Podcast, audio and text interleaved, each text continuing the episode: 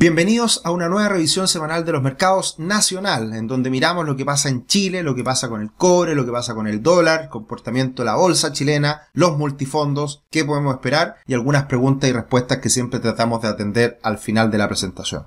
La última semana fue bajista para las bolsas a nivel internacional, también le pegó al IPSA que cae un 0,6. El dólar peso sigue cayendo con, un, con una caída relevante de un 1,8%, mientras que el dólar en el mundo se recupera un 0,5 y el cobre se recupera con fuerza un 4%. Así que lo que podemos...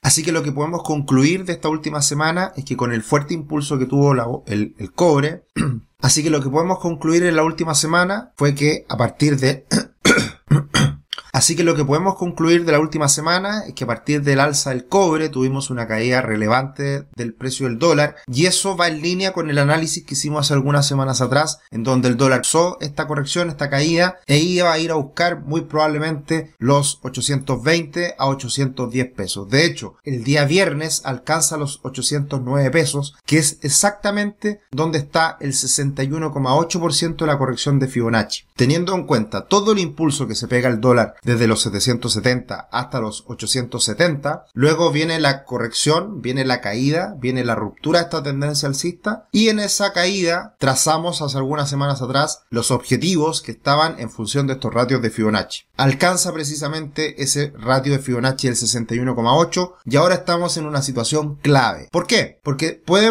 puede comenzar nuevamente el dólar a recuperarse, pero si llega a romper los 810, 807, que es el soporte mayor hoy en día, podemos tener una caída nuevamente hasta el mínimo anterior en 7,70. ¿De qué va a depender esto? Del alza de tasas del Banco Central de Chile, de las alzas de tasa de la Reserva Federal de Estados Unidos, de los datos de inflación de Chile, de Estados Unidos y por supuesto también del el comportamiento del cobre. Todo ese pool de información la iremos conociendo en los próximos días y podría tener impacto relevante en el comportamiento del dólar. Así que por abajo ya un buen soporte, un buen piso en torno a 807, 810 y luego, si es que llegara a romper ese soporte, tendríamos caída mucho más fuerte hasta los mínimos anteriores en 775, 770. Si comienza a recuperarse y vuelve a situarse sobre los 820 y un poquito más, probablemente venga una recuperación mayor en las próximas semanas. Así que va a estar interesante lo que pase en los próximos días con el dólar. Siempre recomendar seguirnos en las diferentes redes sociales, Twitter, Instagram, arroba tricio, porque vamos haciendo actualizaciones, comentarios de lo que va pasando a lo largo de la semana con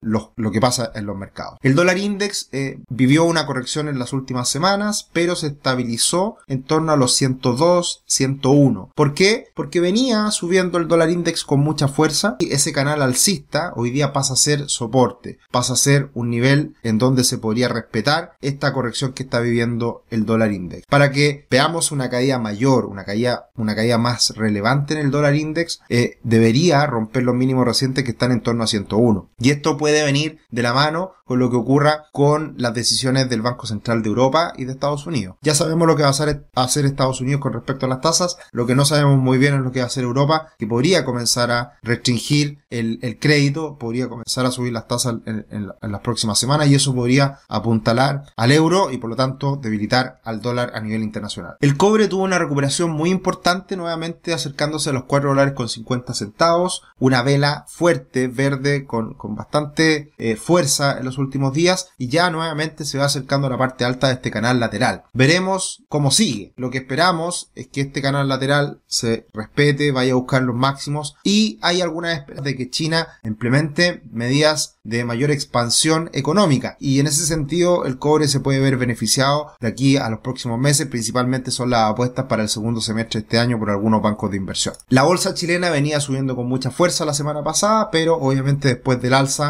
después de esta fuerza importante viene la calma se estabiliza y veremos qué pasa en los próximos días. No sería raro que haga un pullback que vaya a buscar los niveles anteriores que fueron resistencia en los 5000 que ahora se convierten en, en soporte y se puedan abrir nuevamente oportunidades para el IPSA, para la bolsa local, con varias acciones que siguen estando bastante castigadas. En la última semana tuvimos alzas importantes en CAP, que sube más de un 15%, en línea con el alza al hierro, en línea con el alza a los commodities. También en el Chile sube más de un 10, SL un 9, LATAM un 8,4, CMPC 4,4% y ahí ya se moderan las alzas de la última semana. La verdad que se está dando un, reacomodo en las acciones chilenas en función de las que han tenido grandes pulsos en el último tiempo versus las que están un poquito más rezagadas. En ese sentido, por ejemplo, la última semana KSU, SMU, cae Sokimich, que había sido la joyita del último tiempo, cae un 8,25%, Security un 8, Enel Américas un 7,76, Sonda, Entel, Ripley, etcétera, cayendo muy poquito. Y el comportamiento de la bolsa de Chile con la de Brasil sigue bastante parejo, sigue bastante eh, similar, eh, se han movido en la misma dirección en las últimas semanas, así que no hay mucha novedad tampoco respecto a lo que está pasando en la región y el impulso que sigue teniendo también Brasil que nos puede servir a nosotros en la bolsa local. Como siempre todas las semanas les recomendamos visitar nuestra página web rubix.com, pueden ver ahí nuestros planes para todo bolsillo y acá estaremos para ayudarlos, para asesorarlos, para acompañarlos en sus decisiones financieras con la planificación a mediano y largo plazo que ustedes puedan hacer, requerir y que nosotros los podemos ayudar. Así que, por favor, no duden en mandarnos un correo a contacto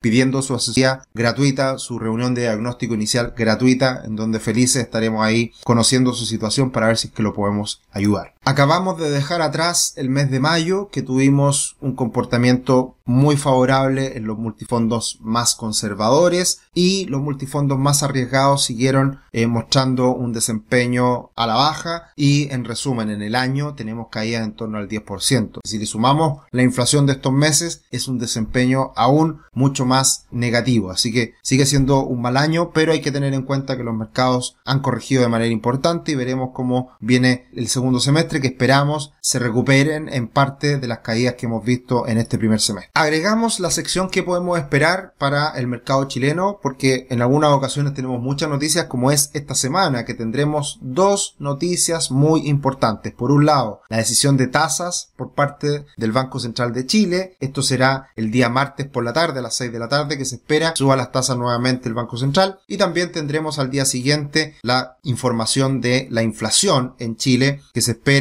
suba nuevamente bastante, un 1% en el mes de mayo. Así que en ese sentido tendremos dos noticias que son muy importantes para el mercado local, especialmente para el dólar, que se ve influenciado por lo que haga la inflación en este caso y también por lo que haga el Banco Central, que las alzas de tasas del Banco Central van a estar muy en línea respecto a la inflación que se vaya conociendo en los próximos meses. Y desde ese punto de vista, lo que el mercado espera hoy en día es que el Banco Central haga esta última alza de tasas de 125 puntos bases, llevándola al 9,5%, lo cual bastante es muy restrictiva, va a afectar a la economía y esperamos que obviamente esto eh, permita moderar la inflación que ha costado tanto en Chile como en el mundo, poder controlarla. Veremos si esta es la, la alza final. ¿De qué dependerá? Del comunicado, de su párrafo final, donde muestra el a tener en los próximos meses respecto a la tasa. Así que es muy importante, el Banco Central va a tomar la decisión conociendo los datos de inflación probablemente o teniendo un, anticipo. Eh, no sé si el INE le pasará la información al Banco Central previamente, pero ya maneja mucha información el Banco Central y por lo, por lo tanto eh, se estará anticipando en cierta medida a estos datos de inflación que se conocerán. Respecto a pregunta y respuesta, nos han preguntado Sokimich, nos han preguntado respecto a algunas acciones en particular. Como siempre, insistimos, nosotros no nos gusta hablar de acciones en particular. En general tomamos decisiones mucho más diversificadas. Nos gusta invertir en fondos, nos gusta invertir en ETF y por lo tanto de esa manera nos quitamos el riesgo de acertar de manera espectacular o de perder de manera espectacular. Eh, obviamente cada uno de nuestros clientes toma sus decisiones eh, en consecuencia a lo que nosotros los asesoramos, lo, le sugerimos, pero siempre son decisiones muy personales y pero nuestra opinión es que siempre nosotros debemos tomar decisiones más diversificadas y.